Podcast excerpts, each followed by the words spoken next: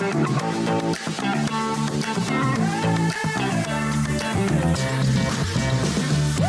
everybody, welcome once again to Rise of the GM. Is episode number two. We're going to be talking today about uh, a power vacuum encounter. We're going to be talking about a bitter artist NPC, but we're also going to be talking about how Matthew got his start and what kinds of games he runs here on Rise of the GM. Thanks for joining us.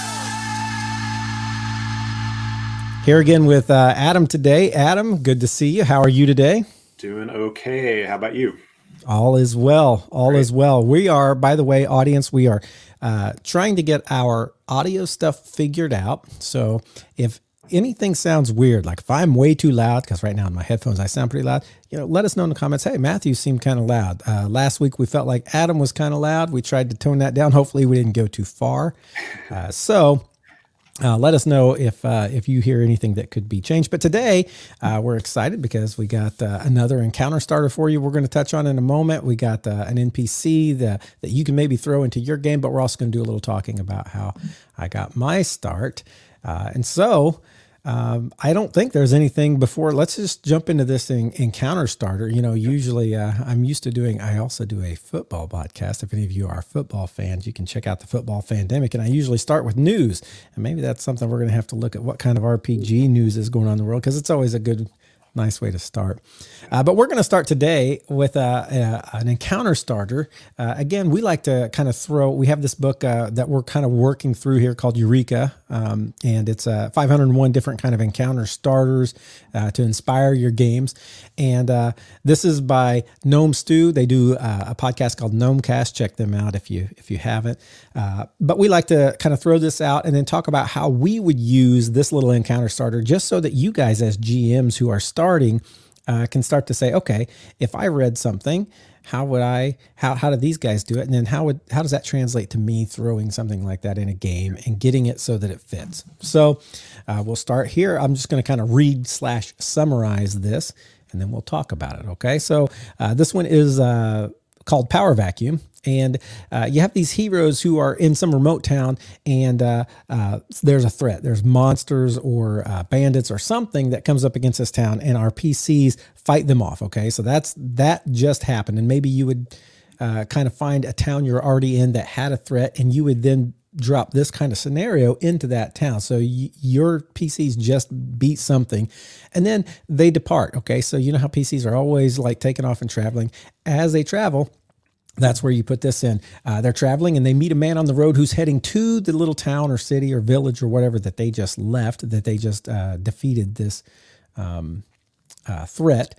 And as they do, they meet this man and uh, they strike up a conversation while they're camping beside the road or uh, just, just walking on the road. And they stop to talk and uh, they find out that this guy's a mercenary who heard there was trouble in this town. So whatever it was that you guys just defeated, he he had heard about that somehow and he was coming to see if he could help. You guys, you know, assure him that's taken care of. We took care of it. Uh, but hey, it was, you know, it's a nice little town. You can go check it out. So uh, the PCs go on. He goes on in the town.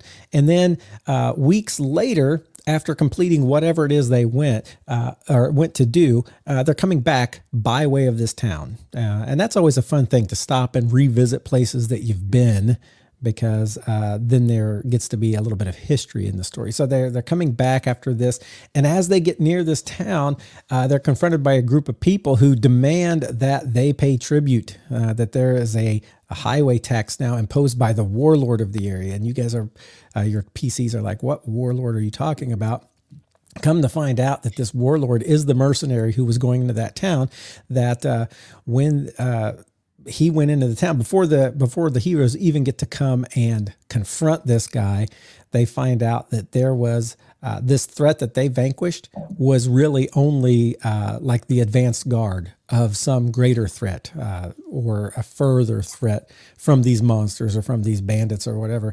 And that uh, this mercenary went in and kind of for the protection of the town uh, they turned to him and he set things up and got it so that they were protected. But when he did, he kind of began to take over the town. And uh, uh, as you guys encounter him, he thanks you guys for creating this situation where he became this warlord. And uh, as you uh, observe him, you find out that he kind of rules with a heavy hand. He's uh, filling his own coffers, you know, taking, skimming off the top, uh, and generally making the town suffer under his rule. The town you can see is dying under his uh, hand. And so the heroes have to decide how they're going to deal with this warlord and deliver this town that basically got him because of something they did, right? So they they kind of just beat the first one. They told this guy where it was, and now indirectly he's kind of ruining this city. So uh, there, that decision comes up. But before you get a chance to like make that decision,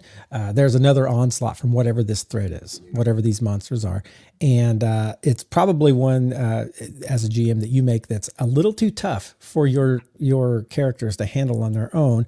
And so now they have this uh, decision: uh, do they work with this guy?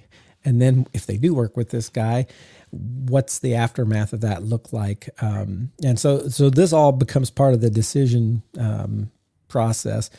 Uh, and yeah, so it's it's really good uh, one to create some continuity, uh, to give some history, and it it creates this sense of cause and effect for your players that the things they do in the world uh, matter and make a difference. And then they have to make a decision on this. Uh, and so it's important to make uh, the, the first conversation with that mercenary memorable. You want to give him good character uh, so that they immediately, upon coming back, they know uh, who this guy is and what's going on. So uh, that's the the basic gist of it. Okay, there's a lot you can add to that that you can flesh out to that. Uh, what kinds of things would you start to do, uh, Adam? You're in a campaign. You're you're kind of like wanting to make sure you have an encounter idea. You yeah. you were just fighting some monsters, and then you read this. You're like, oh, that's a good idea because I know they're going to move on, but this will give them something to come back to that might be really interesting. What would you do? Right. Yeah. Uh, I love just the setup of that, like this idea of you know being a you're passing through this thing there's something that's happened um, you've taken care of you know the threat like it said and then moved on and being able like you said to come back to a place that maybe you have built some relationships. Like there are other npcs there you know uh, you've done things there you've experienced places and, and all of this. And to be able to come back to like a change like this i think is is interesting. Um, i look at the the the mercenary or the warlord um, and i would i would really want to lean heavily into um, like ways for them not to like immediately go like murder hobo and we're just going to kill this this person and like mm-hmm. you know like you, you obviously eh, if that's the way they go again that's the way players can go and that was a story but um I, I do think there's there's something about like okay we're not going to immediately try to fix this with just going in and murdering this person who does have strong people around them as well. Um, but even you know in that like initial uh, conversation, like you said, meet them around the campfire on the road, um, maybe share a camp for the night, or um, those kind of things. Even being like a a budding friendship, you know, kind of happened there where there was some mutual respect between the groups so that when they come into this place and realize, hey, this is a person, well, that we know, um, there can be some kind of conversation at least like, well, let's approach this person and see. And like it said in, in that prompt, you know, it's like the, the warlord is thankful to the PCs, uh, like consequences. That's, that's like a really a really great thing to consider anytime mm-hmm. we're doing anything is you know um, i think about you know we brought up the campaign that we're in in the middle of now it's like there are choices you make if you choose to not do something and walk away and go do something else then for that to continue moving forward um, not just come to a standstill because the pcs didn't interact with it um, that's more like video game stuff, you know, where it's yeah. like, oh, here's two missions. You took one. You can come back to this one later. It's still going to be there. Um, I think it's really important in this kind of case that that like the world moves forward if they're not engaged, even if they're not engaging with it, kind of thing. So, um, feel like I went off on a tangent there. Didn't yeah, even no. answer your question, but I, those are the things I'm like thinking of with those. Right, and I think yeah. You know you you obviously had just set up some sort of encounter where there's some monsters of some sort or bandits or whatever it is. And I like the idea that you like defeat them and you think, okay, we did this for you. Uh, the town, you know, uh, you're welcome. We're moving on, sort of thing. Uh, but then you got to think about when they come back, how's it going to be like greater? Because uh, there is this sense that uh, oh, this was not the main force. This was right. the small. And this now looks like something that might be too much for us to handle without this guy. I like that dynamic. Uh, but then you have to think, okay, how am I going to take those monsters that we fought before and make it harder? Right. Uh, is that right. bigger? Is it more? Is it them combined with? Uh, and so it gives you a, a, chance to kind of think in that direction as you're thinking about your monsters. Uh, but then also, uh, it's doubtful that he has had the success he's had just because he's one mercenary. So you have right. to start thinking, okay, who are his allies now? Did he come in and like organize people in the town that you dismissed or just said, hey, we'll take care of this, who may have uh, regretted you kind of taking all the glory? Who are these people now that keep him ruling with an iron hand? Because you don't do that by yourself. If people right. are getting tired of it and you're just one guy, you're not going to last long. Somebody's going to slip a dagger in your ribs and you're done. Uh, but he's evidently set up some sort of structure. Did he do that within the town, or did he call in some of his uh, friends, uh, right. you know, some other mercenaries? Uh, you know, how did this come to this situation? And so, uh, and I like, like you said, that idea that, and I've said it before. I don't think it's ever great to make like, uh, and some I've seen people do this where it's like all the baddies are bad you know, it's obvious this is a bad guy, and you know your your PC characters pick up really quick when you just haven't fleshed out much beyond they're right. bad and they're an obstacle. They want to kill them right away. Yeah. But when you like begin to play on those uh, tug on those strings of like this is something you liked about that guy. Uh, maybe when you were talking to him, something happens and, and you kind of respect something from his past. And when you meet him in town, he's like super gregarious and like, uh, again, it says he's thankful and maybe he invites you in. And right. uh, at first, it almost seems like everything's okay. But then you start to get these sidelong glances from people in the town and you begin to see the places where he's got corruption. But at the same time, he's being you know, nice and talking about how he's protecting this town because he cares about it. And so it becomes a harder decision than just like, well, he's the bad guy. Let's get right. him. Right. You know, and then of course you have to decide, are we going to join with him uh, for this battle and then turn on him? What's mm-hmm. that say about us? Or are we going to like try and take these guys by ourselves uh, mm-hmm. and him at the same time? Can we even do that? Uh, I think right. setting up those sorts of things make it really, really interesting and fun. And uh, so one of the things I like to do uh, with any campaign I'm in, uh, and this will probably come up again and again, uh, I do the what ifs uh, in my journal. I journal a lot, I write, and this is the way I come up with ideas. I'm like, what if this guy ends up being, you know, so and so's brother. Okay, that's a dumb idea. Scratch. what if this guy ends up, or you know, maybe I think well, I write that and I'm like, oh, whoa, that's a great thing. What if he did end up being somebody's brother? And then I let my mind run. Or what if this guy ends up um, saying, oh, okay, you don't want me here. You guys handle this yourself, and he refuses to fight. Mm-hmm. And uh, what if you lose somebody because of that? Or, you know, I try to think through some creative things that would really make this story more interesting. And yeah. uh, I would encourage, as a GM, uh, don't just decide this is what I'm going to do like right away. Sit down and take a moment. You know, you take a, an encounter like this and do your what ifs. Just write a bunch of questions. What if this happened? What if this? Oh, what if this, you know, townsperson is the one who uh, really turns out to be against you because of what you did earlier, and he's the one who propped this guy up, and yeah, yeah and what if, and and and let that go into the rest of your campaign. Right.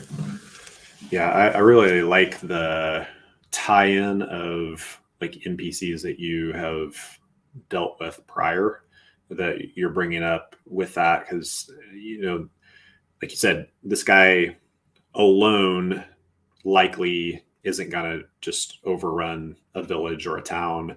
It's there are these people around them and being able to bring in i think that does like populate things more and remind people more of you know this pc was kind of a jerk to this person and now they're the right hand you know man of of the mercenary. Or um or on the flip side it's like maybe people that you've engaged with and uh, i don't know the shopkeeper that you've done a bunch of uh, buying and selling with who is friendly and or you know this person that you saved from the threat earlier who you had a meal with their family you know after that happened.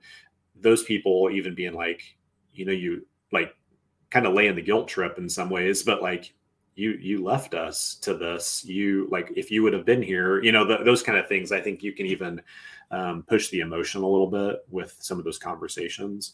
Um, and again that's making more depth to the the, the village, the town, just the world for people. Um, that it's not just a bunch of static people standing there waiting until you approach them, you know, kind of thing. So uh, I really like, you know, I, like this idea, but I really like what it what it means as far as just the continuity of a game, you know, being a, a thing that you you see a little bit better with it. So, one thing I'll say too, as we talk about all these encounter starters, these ideas that you, when you're kind of like, oh, where am I going? So, generally, when you sit down as a GM, you have some sort of vague, it may not be totally fleshed out, vague idea of the overall arc of the campaign, right? You know who. Uh, you, you know what the kind of end is going to look like, or I would hope. Um, not everybody does this, but uh, it's a good idea to have an idea when all this is wrapped up and said and done, yeah. what is the thing that's going to make them feel like they accomplished the goal? Because uh, at least for me, when I'm doing the epic stuff, that's always going to be in my mind. Again, it doesn't have to. I know people who do campaigns where it's just like string of pearls. You know, it's like here's an encounter, and then here's another encounter of the same size, and they get a little stronger, but it's just uh, still the same kind of encounter. And you're just going to do that until we get tired of playing this game. Okay, that might be something you do. But if you have this idea, this arc, uh, a good idea when you're getting all these little encounters is to one, be careful not to make too many threads. Okay. Too many loose ends that at the end you can't figure out how to tie them all up because you've made like so many different bad guys and you can't figure out how it all fits together. Uh, but two, and kind of in keeping with that, think about this in terms of your overall goal. Uh, let's say your overall goal is the, you know, the king is trying to, I don't know, uh, steal power from his son, who was going to marry another kingdom. Uh, but the only way he could think to do it was, uh, I'm like running because I'm making stuff up here as I go. Uh, but it had something to do with his son and his other son, who was illegitimate that he wanted in his place. Okay, let's say that that's the way you know it's good. There's that's the end. Hmm. As you read this one, you might think, okay, what if? You know, I'm a, I'm a big fan of the what if. What if this mercenary was the king's illegitimate son that is out right now and nobody knows, and they're going to have to face him again later. Maybe right. I don't want him to like have a confrontation where they kill him right now. Mm-hmm. Uh, you know, he a- acquiesces at the end and like says I'll leave or whatever, but there's bad blood between them or whatever. How can you work this into the final story? Um, right. And so to sit down and think about, like, I know what I want my final and some of the characters to be. This guy is an unnamed guy. Could he be any of those people? And like really begin to develop because it gives him more history and more substance when you've had different kinds of encounters with him throughout. So just yeah. a, a, little thing I would do again mm-hmm. if I were just dropping this into my campaign. I would think, how does it fit the overall campaign? For sure. Yeah, I uh, um, I think that's yeah, that's really good. The not having too many threads is really important, and I, I've definitely fallen into that at times where it's like there's so we many, and you know, it's uh, it, because it's interesting. You know, um, I do think sometimes like it's fine for some things to just never have an answer. You know that yep. that's as long as they're not too big. I think that can be unfulfilling, but um, but the the I'd rather have things not get wrapped than do what I have done. Um, thinking like early games where it's like everything has to come to this point at the end, and it's like, well, that these things are kind of being strong armed into a mold where they could have just been left alone. And the cool but, thing um, about that the cool thing about leaving some things. Uh, so uh, I've I've met a guy recently who has he is like a master at this. He has multiple campaigns and he ties them together, mm-hmm. and uh, so it's cool. Like his character from one game, you know, that he played earlier has interacted with this character, and uh, so like you leave something untied, that can be the basis for a whole nother campaign that takes yeah. off, or like visit in another campaign just to for all your players to be like, oh my goodness, that was so and so. We saw him back in, you know, that's kind of fun too. Yeah, I love that. I love that. Um, yeah, that's cool. I I've been thinking about this this thing kind of in the midst of that of like uh,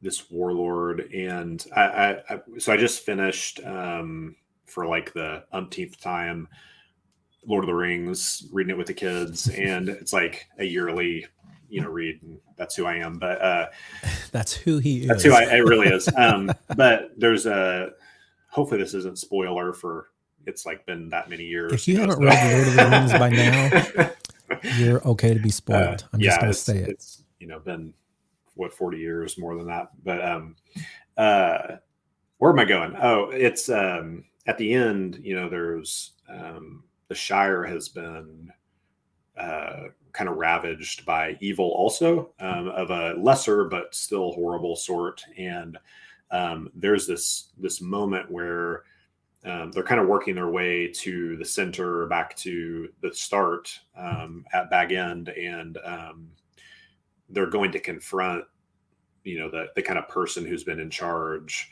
And they find out that that person actually has been kind of supplanted by a person who's really in charge and who's been pulling the strings the whole time.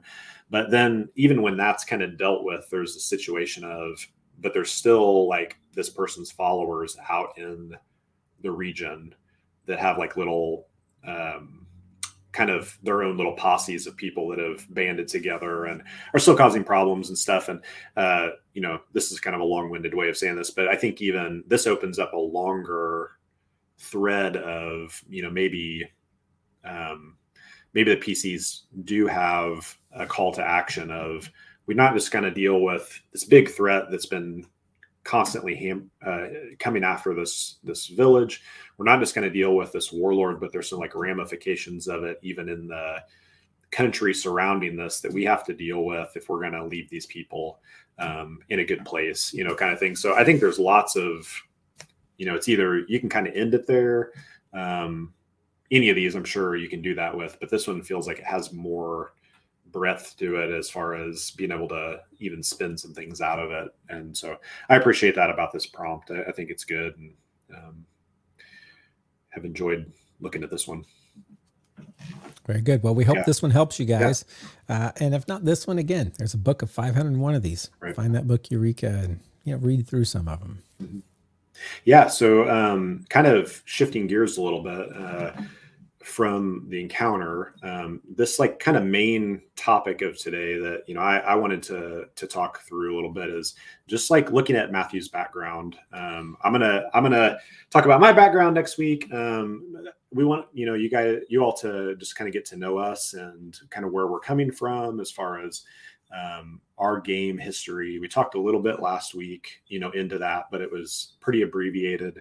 Um, so just taking a few, you know, this this one to talk about Matthew's background, next week to talk about mine, um, to just kind of see where we've kind of come from as we've led up to this point.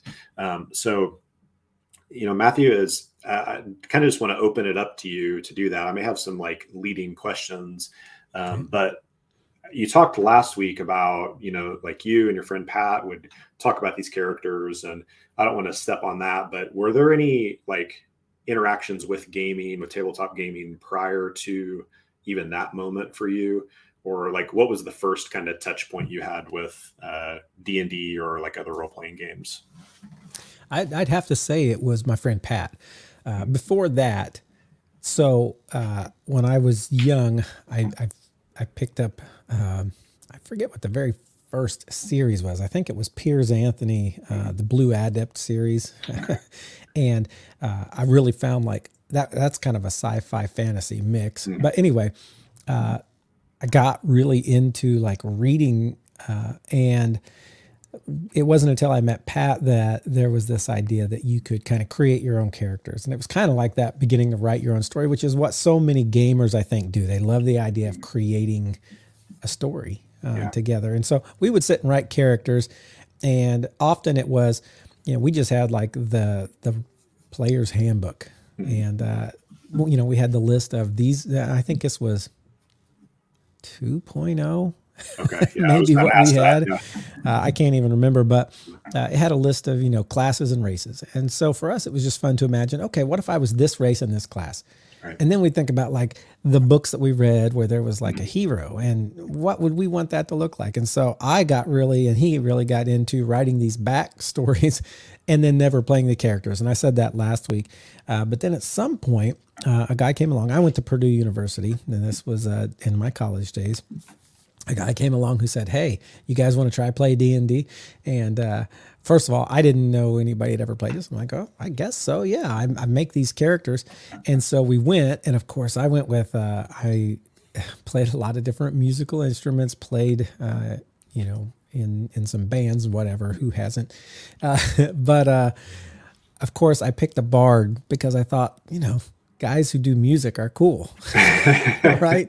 And so uh, uh, the very first time I ever played D and D, whatever it was, 2.0, I think, I went as a bard, hmm. and I can't even remember. It's probably an elf, bard elf, because hmm. I thought that was cool. And here's what happened. We went and our first encounter was we fought this bush. Okay, there was a, a living bush that would smack you with its I don't even remember why we were riding on the road. I'm playing my pan flute, and of course, being the guy I am, I actually had a pan flute, a little flute at the table that I annoyed everybody to death with by playing it. And uh, we came on this first fight. It was supposed to be an easy one, but of course, you start level one at like five or six hit points. You just don't have much. And uh, mm-hmm.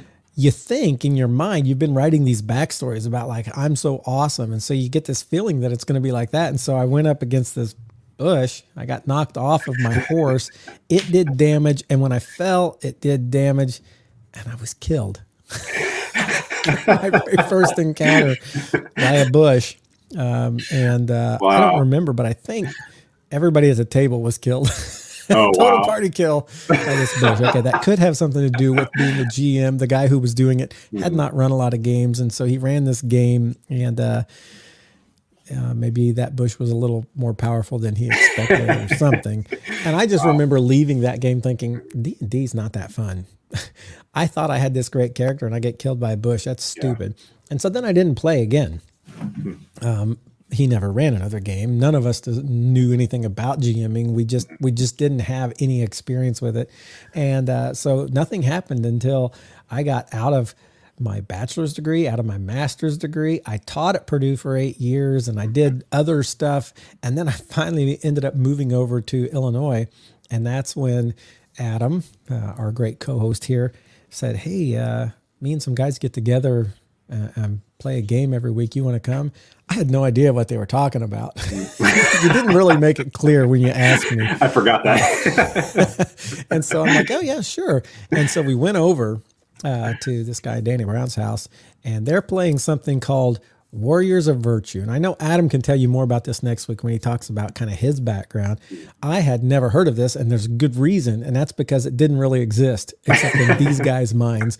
Uh, but like Danny and Eric and um, one of the, uh, I forget who the other guy was. Uh, uh Zach played for a while too. Zach and uh, Tolbert. Wasn't there a. Anyway, so uh, there were some guys who wanted to play D&D but their parents being good Christian parents had watched Monsters and Mazes or something like that and they thought you know what this is kind of of Satan and it's going to cause our kids to like uh, you know be suicidal and dangerous or whatever get into the occult they didn't want them playing D&D and so these boys slick as they are, slick as they were, uh, decided they were going to make their own role playing game called Warriors of Virtue because that sounds very good, right? That sounds very uh, virtuous. It's in the name, Warriors of Virtue. And all they did was they just stole everything from D&D. all the races and classes pretty much were the same. Um, they might have put in something. I think there was a dragoon or something in there. All right, that was a guy Yep, who threw, that's right. threw. That's what I was when I first played. Uh-huh. Uh, and uh, you would they they actually printed up their own books. I, they had these huge, thick books bound, um, you know, at a printer, local printer. They printed them off, uh, and uh, when you actually began to read it, I, I was like, oh, this is all new. And I was reading it, and then I started like really noticing some similarities. You know, the horseshoes of the Zephyr, like that was in D and D, and then you you realize that these boys basically just took everything tweaked it just a little bit, reflavored it, gave it a different name, and then put it in their book. And so it was really kind of like D and D. But uh, that's what I started off. Uh, I started off as I think a dragoon. Um, Which what is a dragoon again, Adam? Uh, in that game, it's a they they throw things. Uh, Yeah. I don't know the history of that, but um, that was, That was how it worked for that. Yeah, you So throw I was, daggers, uh, throw axes, throw whatever. I was throwing shuriken. And, That's right. uh, Yeah. we all know shuriken do a ton of damage, right? But I started off with that as my theme, and I was this guy who, you know, had been in a circus, and I had this big, you know, horse tattoo going up my neck or something, and my name was La Muerte, the death. and uh, I ended up getting, you know, more and more powerful with these shuriken, and they, they really did get powerful by the end of it. I was like throwing these shuriken and doing amazing damage with each one. I'm like, uh, which is a, which is uh, satisfying.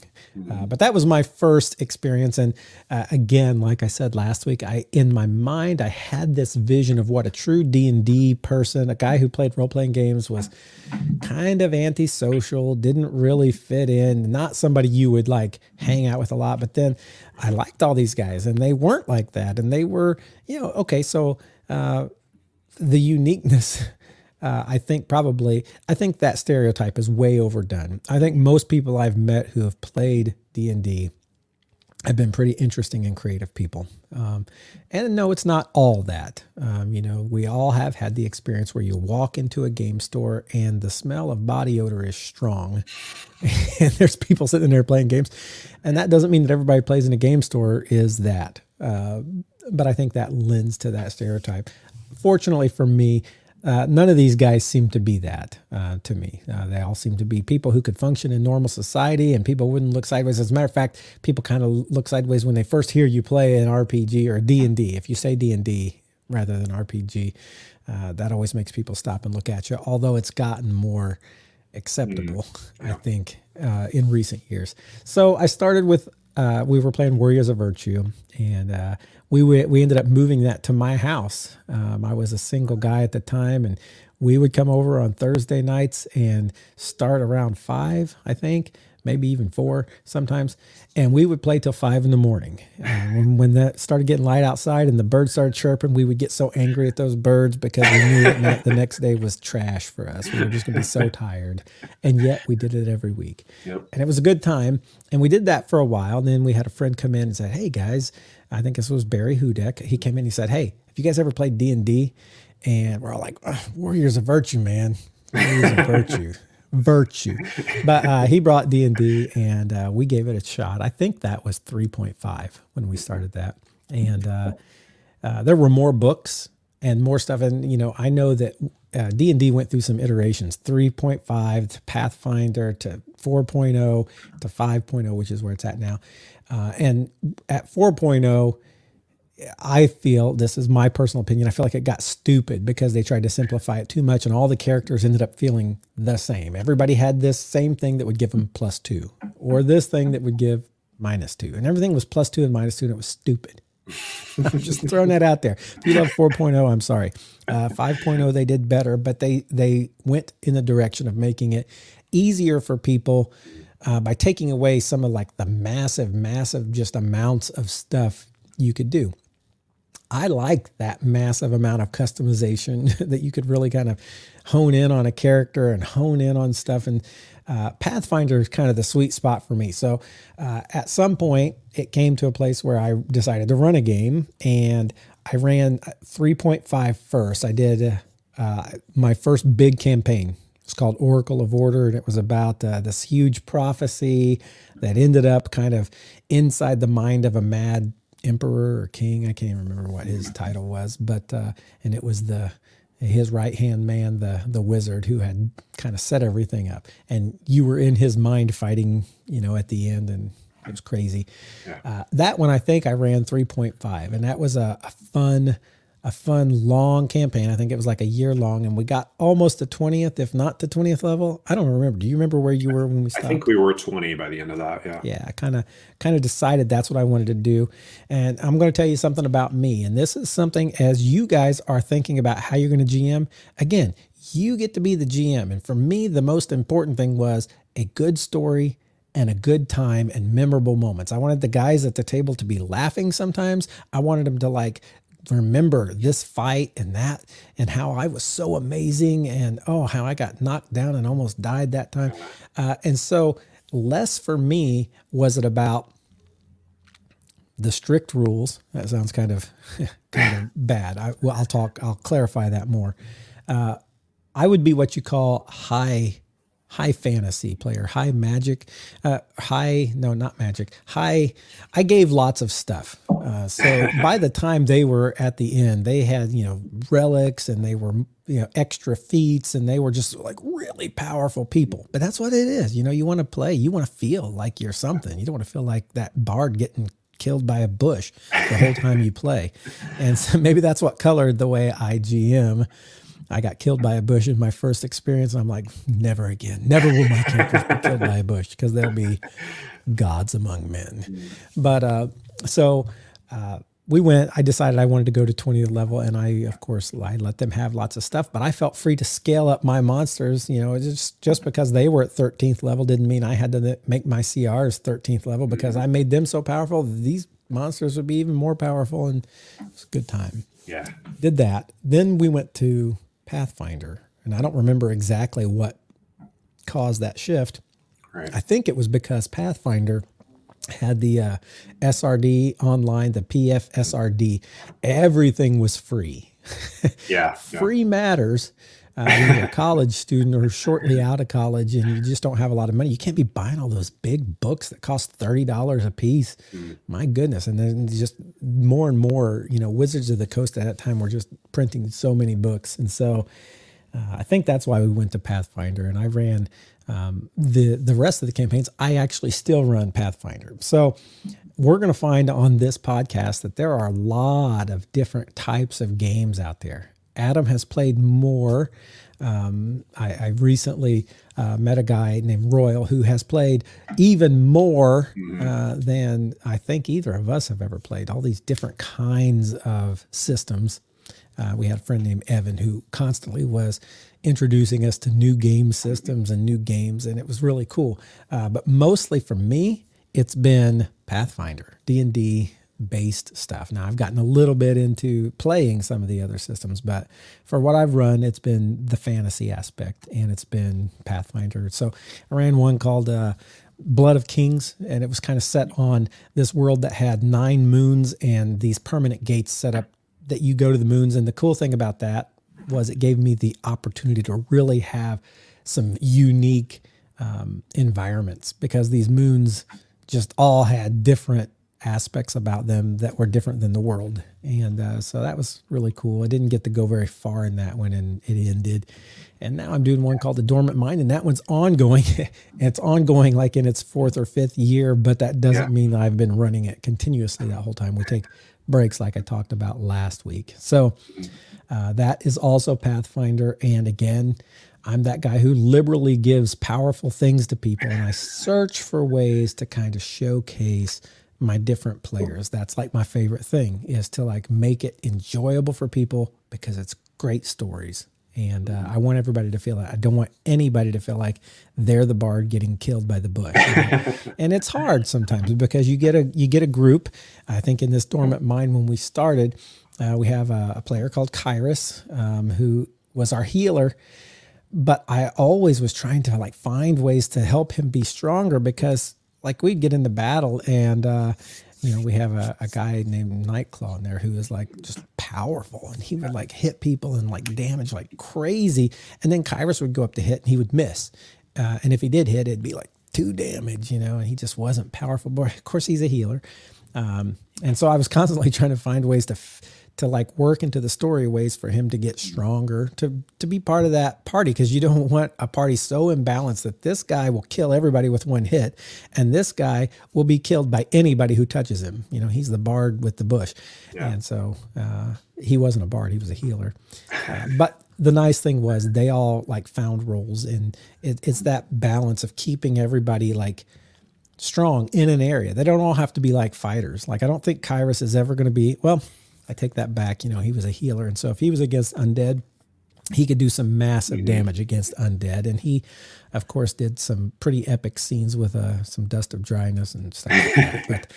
But uh, all that to suffice to say, I really enjoy uh, that aspect. And if you're a GM, you know, you have to think about what it is that you derive enjoyment from. And for me, it is showcasing people and telling good stories mm-hmm. and making everybody feel epic at times. And then at times, everybody fear for their life. That's also part of my joy, make you fear for your life. Uh, but yeah, so uh, I think that kind of uh, is the path that I've taken as far as going through my gaming process. I don't know. Are there any questions, Adam, that you could ask that maybe our viewers would ask me if they were hearing this? Hmm.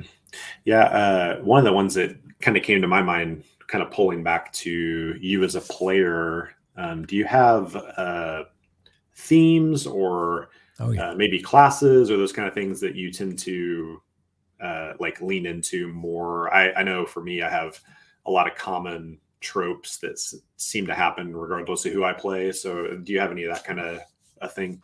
Yeah, and this is something to pay attention to as a player, if you're a player watching this, or as a GM, as you have your players in there, to know the kinds of things that you love and to realize that that's not everybody. Everybody is not going to love what you love. And that's important as a GM that you're not trying to kind of force your players into your role. Yeah. My role, uh, it's easy. I want guys who move a lot. So I would have characters that could either teleport a lot or they had like great fly speeds or, you know, whatever it was they could be all over the board, and they they had some pretty powerful hits. Now they weren't they're not the most you know tanks. They're not going to be able to absorb tons of damage, but they're so um, they're so mobile that they might not ever hardly get hit. Mm. You know, that's the guy I play. They're also not the most powerful wizards, but they might know a little bit. You know, they might have like one or two spells they use, maybe. Um, so yeah, I've I've played like uh, I can't even think of what these things were. What was the guy with the fairies? Uh, he was a, a warlock. A warlock, yeah. Mm-hmm. So he had a, a, little bit of magic, you know, pretty, pretty uh, small spectrum, but used it a lot, and it was powerful. You know, the hits he did. Um, I uh, rogues. Um, yeah, the, any kind of striker. That's been me. Mm-hmm. I'm not the I'm not the super powerful wizard. I'm not the tank.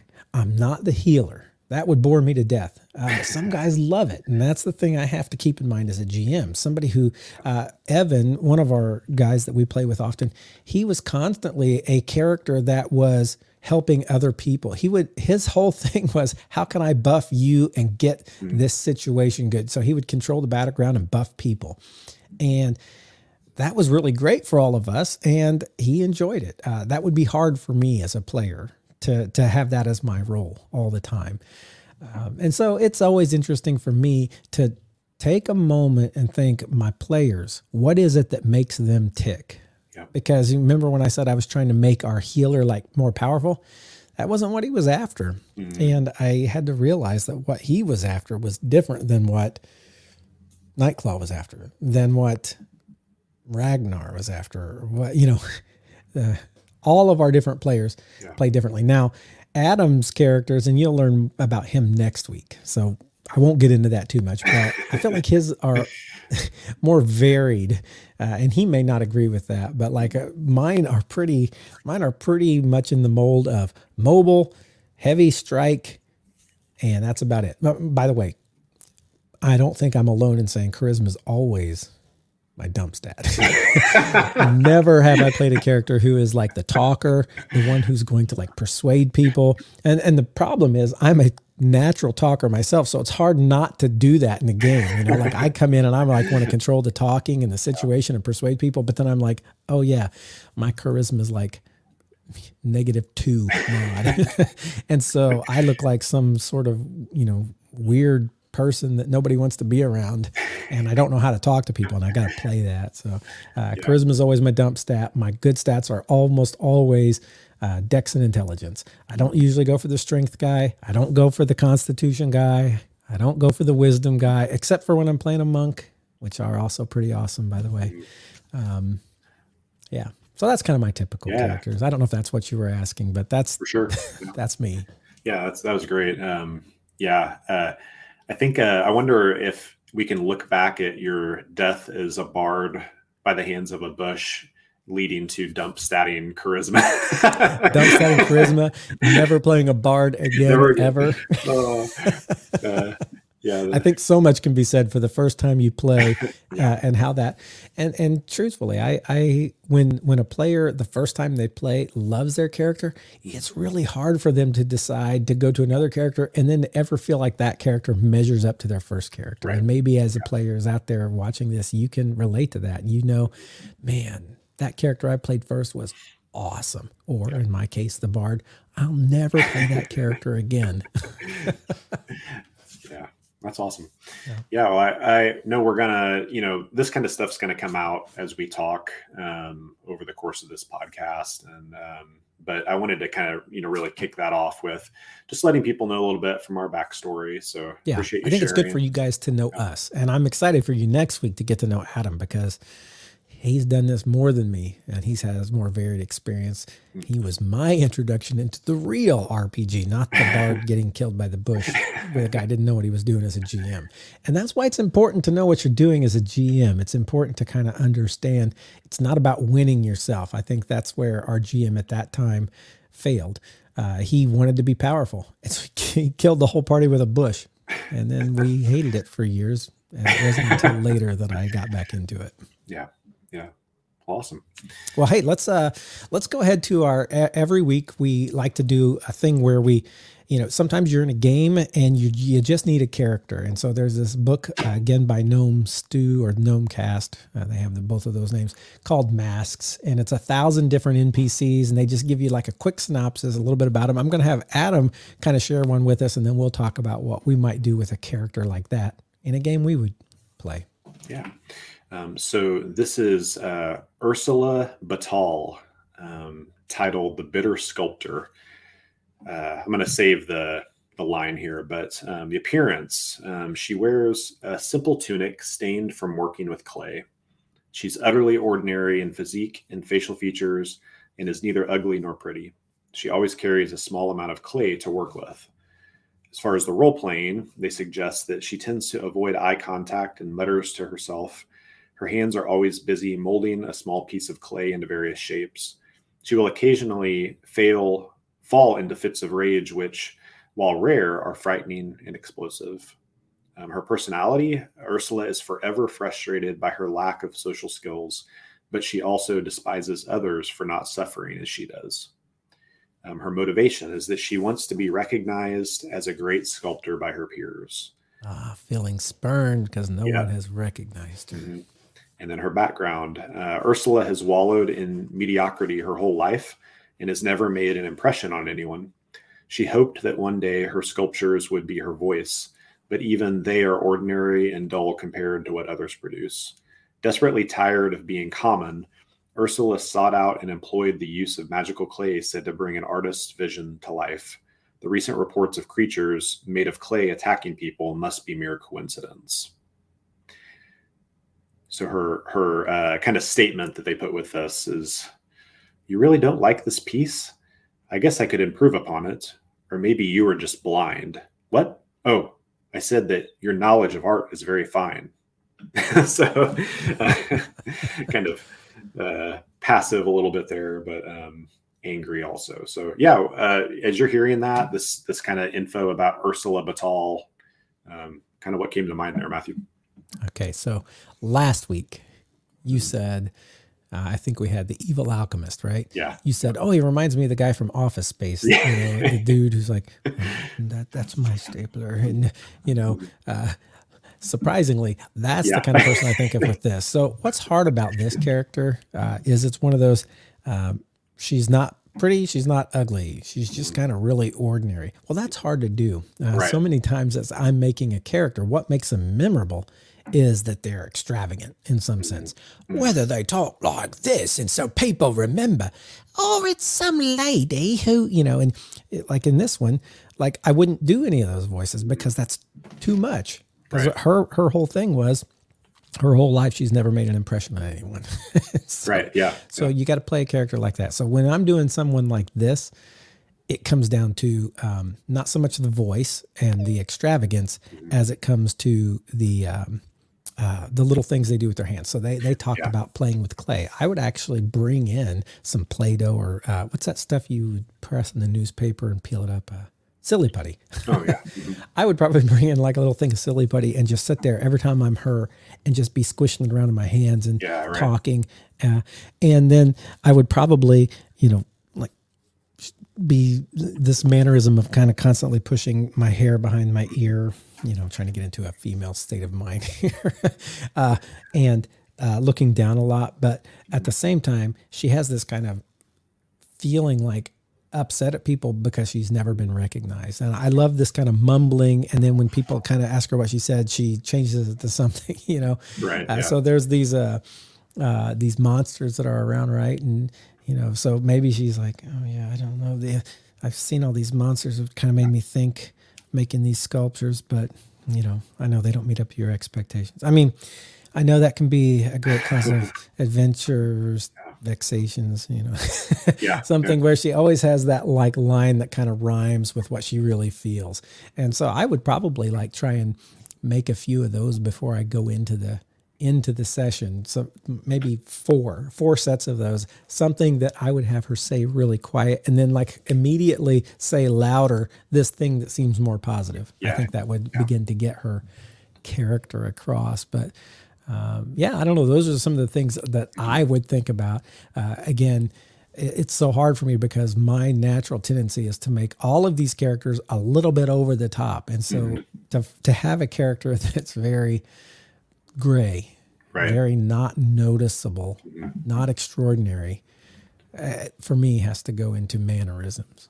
But For sure. I don't know. What, Yeah. what were you thinking? Yeah, uh, that those kind of things, you know, very um, body posture at the table. You know, and I think that's a um, again, this is any any character we're playing, whether it's as a DM or GM, uh, run an NPC, or you know, even the difference in um, uh, like the care the PCs that we play if we're on the player side of the table. Um, I think that's really important. Um, I maybe I'm getting a little bit into my talk next week, but um, like currently where I'm at in Matthew's campaign is I have a character who actually is four different characters depending on what what I roll on a dice when I wake up in the morning, you know, kind of thing. And um, it's been super fun. Sometimes taxing if we have a lot of sleeps because it's like, oh, I'm like, who am I today? You know, kind of thing, which actually I think plays into that. But posture, even as a player, I, I have to like pay attention to that in that realm of like, okay, am I uh am I the the little halfling or am I the the kind of like uh very interior oriented uh, sorcerer or am I the more like bold gunslinger, you know, kind of thing like and those those play and we we're doing that with the GM role, you know, in, in anybody we're we're running. So yeah, I hear I hear that for sure what you're saying as far as mannerisms and body posture. Um, I do think like the kind of explosion of anger is like a that would be a thing that would go from like you know zero to Right. 60 for her like oh like something's something's going on on the inside here that we're not seeing um And that can be the place where the extravagance comes out. yeah to be this person who's always like this, but then they turn around and they're like, but he's so and so, and then and Right. then realizes I've just exposed myself, and then Yeah. back into the shell. yeah Yeah. yeah um another thing like and i this could like lead them maybe it'd be a red herring in some ways but i almost wonder pushing into that like nobody what was the exact word um you know utterly ordinary um she uh I lost it here. That first line that, of the background never made an impression on anyone. Never made an impression on anyone. Um, of almost saying, you know, if you know maybe they've for whatever reason they've went in to maybe question her, like there's these clay creatures. You do you work with clay. What what do you know about this kind of thing? And um, even if the the party is leaving where she's at, as a GM, kind of even saying, you you realize you just had a conversation, but even that conversation is somewhat even wiped from your brain as you leave this place, which could lead them to think, is there something magical going on where, you know, like but I think that would definitely like, make them think something more important you know, is happening. Yeah, here. and and maybe that's you know, I, it, again, we talked about like this doesn't have to turn into an encounter, but um, that may be a deeper thing even with her of of like, what if the reason that she is so mediocre is because someone cursed her a long time ago to be invisible to everyone. You know, kind of like it could be just natural, but what if there's something even deeper there? And if they are like, oh, okay, cool, and they just move on, well, that hook didn't land, but maybe it goes somewhere. I don't know. I'm, I'm just kind of thinking aloud here as I go through that. But uh, I, I do think something of even like you don't even remember what like color her hair was as you leave this place because she's so just not making an impression on you. Yeah. So um, I, I, do think saying that, but but the mannerisms thing for sure. Um, as far as like you know, looking at this, if you were gonna make use of a character like this, what would be kind of the reasoning? Would it be just kind of a random like, oh, we're gonna put this person in this place, or do you feel like you would have some kind of lead in to using someone like Ursula? It's it's tougher uh, because uh, this one's so hard not to like want to hook into that. She's making clay things and clay things are attacking, which then becomes like a a hook for an encounter right. uh, as yeah. well as an NPC. So not always when you need an NPC do you need them hooking to a new encounter. Right. Sometimes you're in the middle of an encounter. Uh, this one I think is one that takes a little more, and, and maybe this is just for me, takes a little more um, expertise it, it's almost easier to be like the really stereotypical over the top things. It's a little harder to be like this kind of uh, understated person without just seeming like you're not really invested in the character. Right. Uh, so that'll take a little more work for you, um, uh, especially if you're not like a really loud. So for me, someone who is so like gregarious with my gestures and my voice, if I suddenly get real small, my my players are going to notice that, and that's going to stick out to them. But if you're already kind of like a you you have a harder time like being that like actor. Uh, they may not even notice that you're doing mannerisms if you're trying to be like really understated. You may just feel like yourself, um, and so uh, that's something to think about. But if I had to use uh, someone like this in a campaign, I think this would be uh, just. It, it would be hard for me to use someone like this without it becoming so noticeable that it becomes a hook. So, yeah, I don't I don't know that this would be the kind of person I'd be like, oh, I need a quick person. I'm just gonna grab this, the bitter artist, the bitter sculptor, unless uh, I didn't put the part in about like there's clay monsters attacking. Maybe it's like I use her and she's kind of constantly pleading for or kind of begging for compliments and can't seem to get them. And uh, that's just the character that uh, they encounter uh, right. when they come to this town. And uh, again, I would have to leave out the part about there being clay monsters if, in fact, I didn't want them to go on that right. side excursion. Yeah yeah. I again i'm leaning into the encounter but i like the idea of the clay monsters being the initial reason you know it's like oh there's these clay monsters. Well there's a clay artist in town. I, you know I'm, maybe i'm putting things That's into their heads why they would visit her in the first they would even visit her in the first place and um, you know it, it definitely it, it's giving you the option in that prompt but it's not saying for sure she's the problem you know it could it really could be coincidence. She has this magic clay. I almost think of like magic beans you know she's been duped to to uh, think like oh yeah this is going to do something for me. But really there's this other thing happening over here the reason that these creatures are coming. She may be a patsy. She may be just have been duped maybe wrong uh, wrong place wrong time you know or maybe she she is that but again this isn't necessarily about encounters but it, it really is hard to not go there.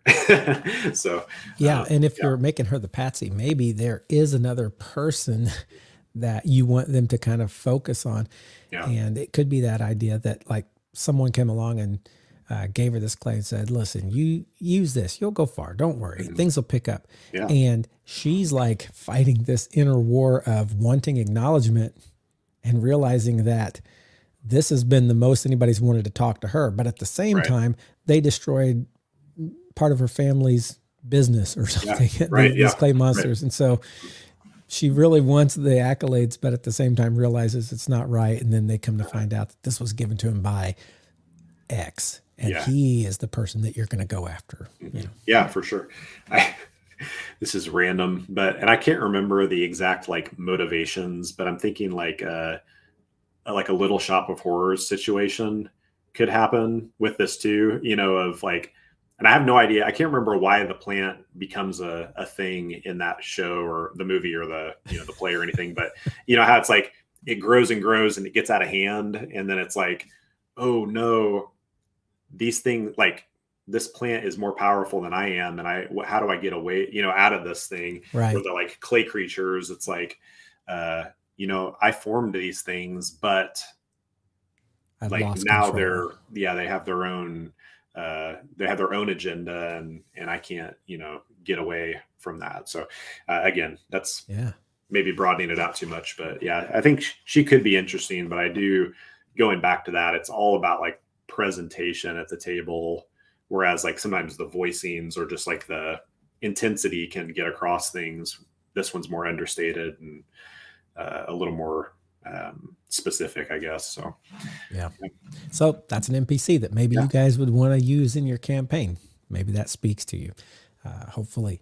Hey, we're going to uh, wrap up here in a little bit, but before we do, every week we talk to you guys that we have a place for you to leave questions or comments about things you would love us to talk about or questions you have. It's called the Haversack, and you can go to Rise of the GM at gmail.com and leave us something for that. Uh, you can follow us on Instagram at Rise of the GM podcast or at Rise of the GM on X or Twitter, whatever you want to call that now.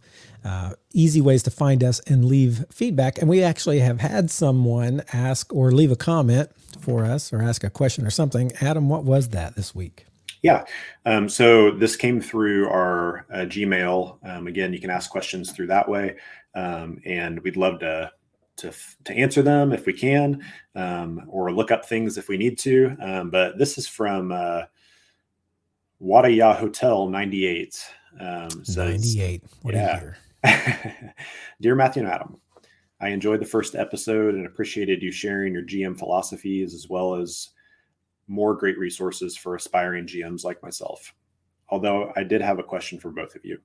All right, so this is the, this is the first question. How do you feel about fudging rolls as a GM? I've known some GMs that abide by the rules of cool, and others that say that the die should always decide. Where do both of you fall? I know I always feel a little hesitant to inflict too much pain on my players, but I also know that stakes are what makes a good story. What do you think is too little or too much when it comes to this concept? All right. Do you want to start with that one? Fudging dice. Um, I feel like I've been all over with that. Um, I definitely, I would say the majority of my GM career, maybe maybe half of my GM career now, but um, uh, really was concerned about not killing people. Like that was like a massive concern every time. was like I don't want to kill people. I don't want to like make them lose their characters. Again, you know maybe that comes from history that i'm going to talk about next week but um, like that kind of thing um, being worried about that so we used i would use a gm screen a lot you know during that um, time and um, i've fudged rolls i you know where it's like man like somehow i've crit this person like six times tonight how is this happening like i'm gonna just not that's a miss you know kind of thing I, i've done that before um, more early on though. But I will say, like lately, um, because we have online played so much more, um, you know, it was always at the table. We've online played, and there are ways to make GM rolls, but um, and sometimes somehow I get clicked on my GM, you know, like hide from everybody else rolls, and I can't get away from it. it's like, why is this still rolling just to me? Um, but uh, uh, I feel like that has opened up some things as far as I don't really fudge rolls. Um, I haven't fudged rolls in a long time um, because uh, be, more it's just like shown to everybody, you know, kind of thing. Uh, more so than even like a philosophy thought. Um, so I, I don't know. I'm kind of back and forth. Like uh, for some reason, 5e for me, I'm less worried about doing like hard hits on people. I think it may be the death saving throws give some availability to for there to be like cool moments of like bringing people back up.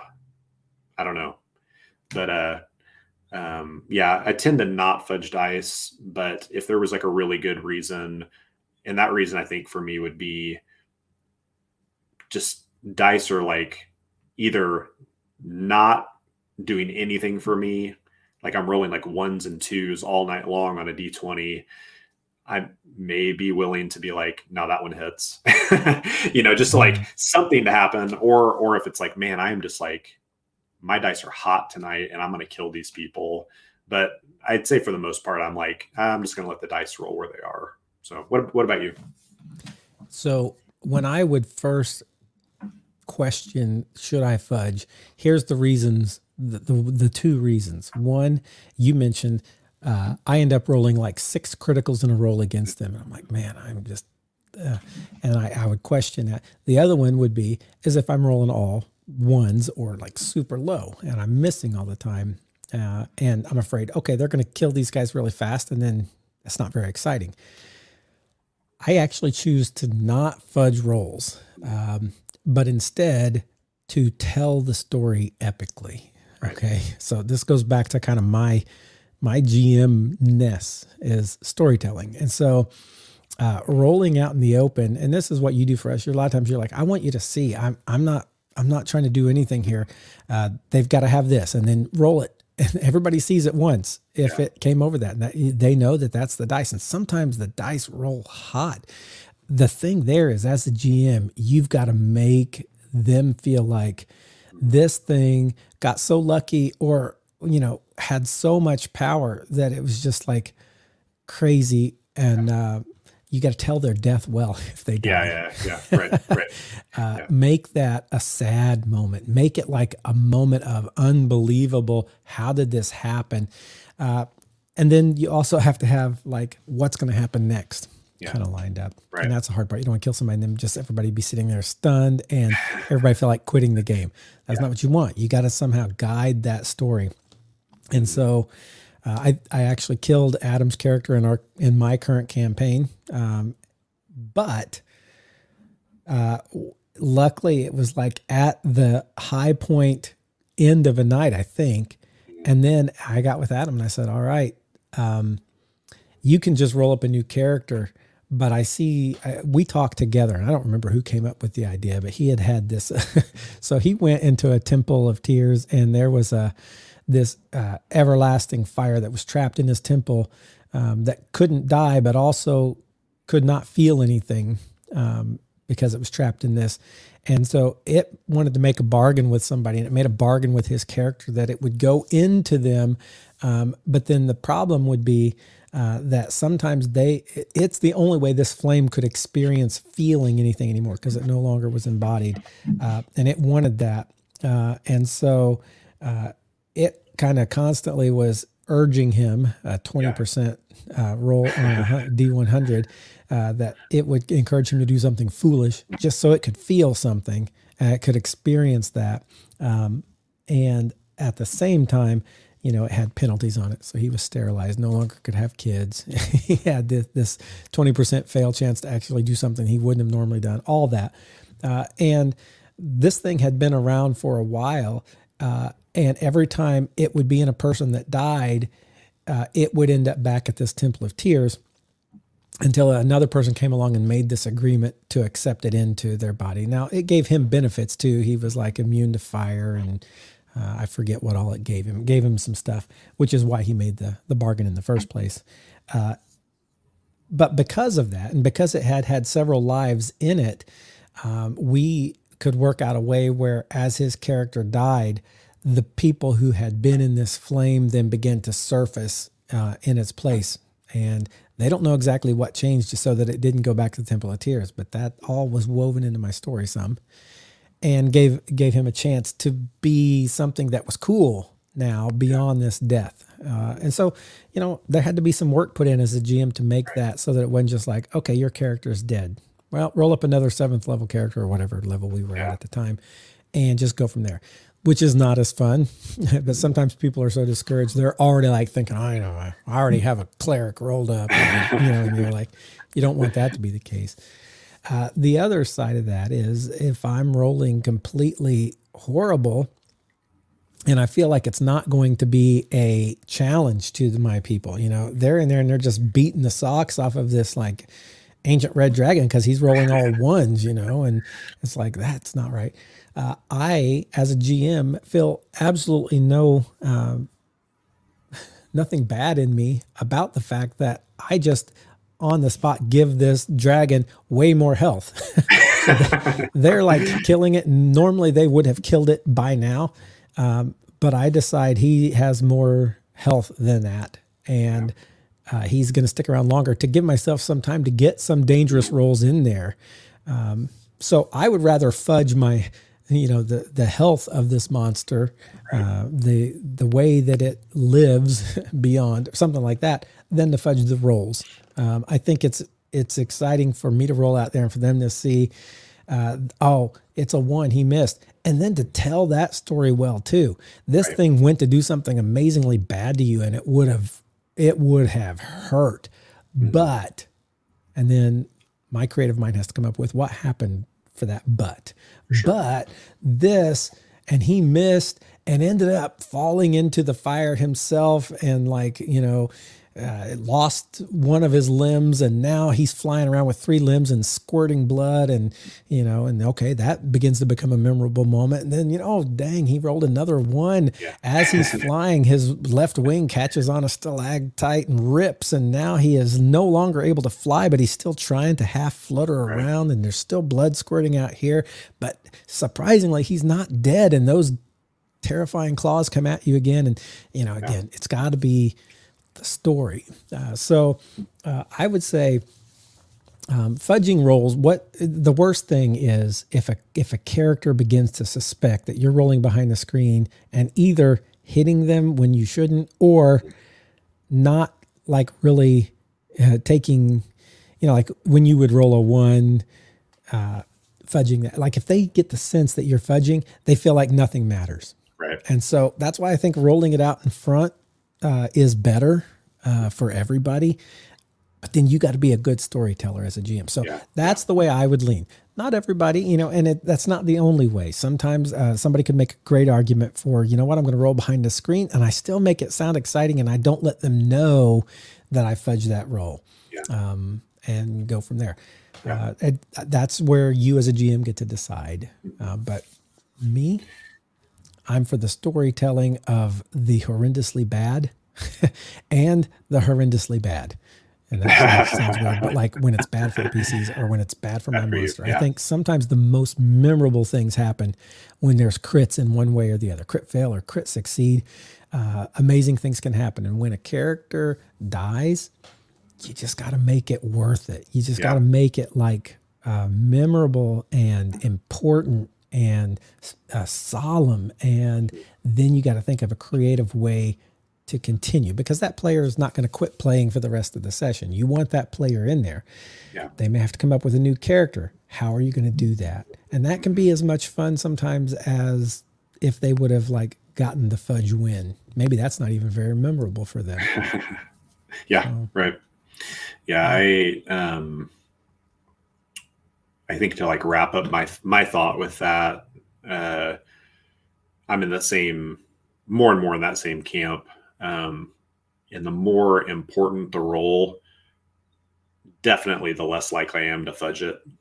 Right. You know, it's like, okay, this is your last death saving throw. And if I like if I be last death saving throw, there's no way I'm gonna roll that behind the screen because it, no matter what happens, it's like, oh, you killed me or you saved me. There's like, it's like you said, it, things don't feel as worth it, even if you didn't fudge it. Um, the only argument I think, like, and this isn't really about fudging anymore. This is about like the behind the screen or secret rolling. Um, maybe not only argument, but an argument that comes to mind for me is uh, is that some sometimes people have a tendency to metagame, and you know, it's like if I roll everything behind the screen, you don't know that this ogre has a plus eight to hit. You know, so you can't start saying, well, okay, I'm gonna uh, use this ability that's gonna bring me up so that I'm never gonna, you know, like you can make that decision, but but it, we we start sometimes crunching numbers or things, and it's like not as fluid. But I think the fix to that is for people to do the best they can to not meta game in the middle of it. You know, I actually so. absolutely love that line of reasoning. Mm-hmm. Uh, I don't want people to like zero in right away on what number is it? What are right. what are they hitting at? Yeah. What do they have to get? Because that'll influence like if they decide to go after, if they know that person has to get a 17 or higher to even hit them, they become very reckless yeah. sometimes, yeah. or they do things they wouldn't normally do. If right. they don't know, uh, so I will, you know, roll behind something or screen until it's like, okay, this is like a big deal, guys. I'm rolling this in front of you, so everybody right. knows. You know, yeah. boom. Uh, you know, especially once they figured it out, because players do. Yeah. Like, okay, so looks like he has to get at least a 12 to hit me. You know, I, try, I, try, not to say those, but they'll yeah. figure that out if you're yep. not careful. The other sure. thing I would add to this conversation is this as a GM, put some forethought into death. Mm-hmm. So when I rolled, when I played, when I GM'd, I'll get it right here in a minute. When I when I ran the campaign Oracle of Order, I started off. I didn't know how good of a GM I would be. I didn't want to kill everybody with the bush in the first episode. So, uh, very, very first thing that happened was they got a little box with, I think there were five players with five philosopher stones in it. One of the one of the things a philosopher stone can do is resurrect. Right. I think that was. I, yep. I kind of looked into it uh, because I wanted each of them to have like one one get out of jail free card. I made a stupid mistake. I threw Adam once you know, he stepped in in that campaign. He had this Vorpal sword and he threw it, but he threw it at a guy that had this uh, magic on him that whatever you did to him would do the same damage to you. So he actually rolled a crit succeed, a 20, throwing this Vorpal sword, cut the guy's head off, and then immediately his head pops off and he falls down dead. Uh, that's just the way it was. It was a, actually a really fun moment, but here he was dead. The nice thing was there was a philosopher's stone that could be bring him back to life. Um, now the thing is, there's not unlimited philosopher's stones, so they have to make decisions. And actually, Adam ended up using two of those philosopher's stones, and somebody else didn't get one because he was so reckless. Uh, but like a little forethought of, okay, is there like a, oh man, things got way worse than we expected. Here's our one get out of jail free card, but we don't want to spend it all the time because we're not going to get more, and you know that you know? So that's you know and again it doesn't have to be a philosopher's stone but you may you may build in something that um, you know they have a, a patron who is a powerful wizard who has promised them one true resurrection spell. And that's you know all they're gonna get i don't know.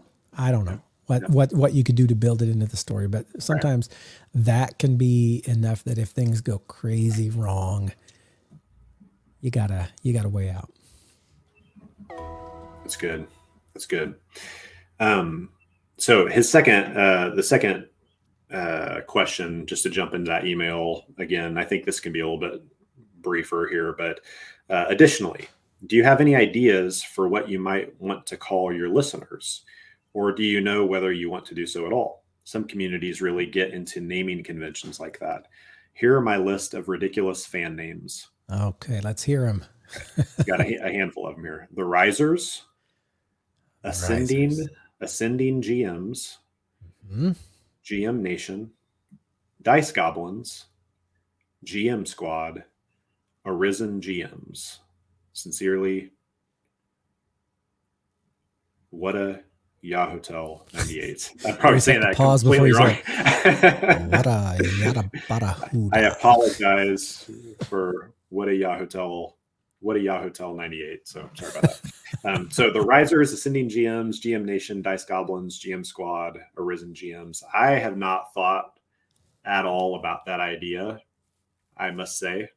Um, I hadn't either, but I, yeah. I think I like ascending GMs. Ascending GMs. So if I'd say, hey, ascending GMs, be sure and submit your questions and comments. You guys are all rising as GMs. Yeah. You're getting better and stronger yeah. and coming more to your power. I like that one. What was it? What were the other ones? Uh, ascending GMs and what else? The Risers, GM uh, Nation. GM Nation, maybe not uh, bad. Dice Goblins, GM Squad. That one almost feels like disrespectful. All right, all you dice goblins, get your stuff in here.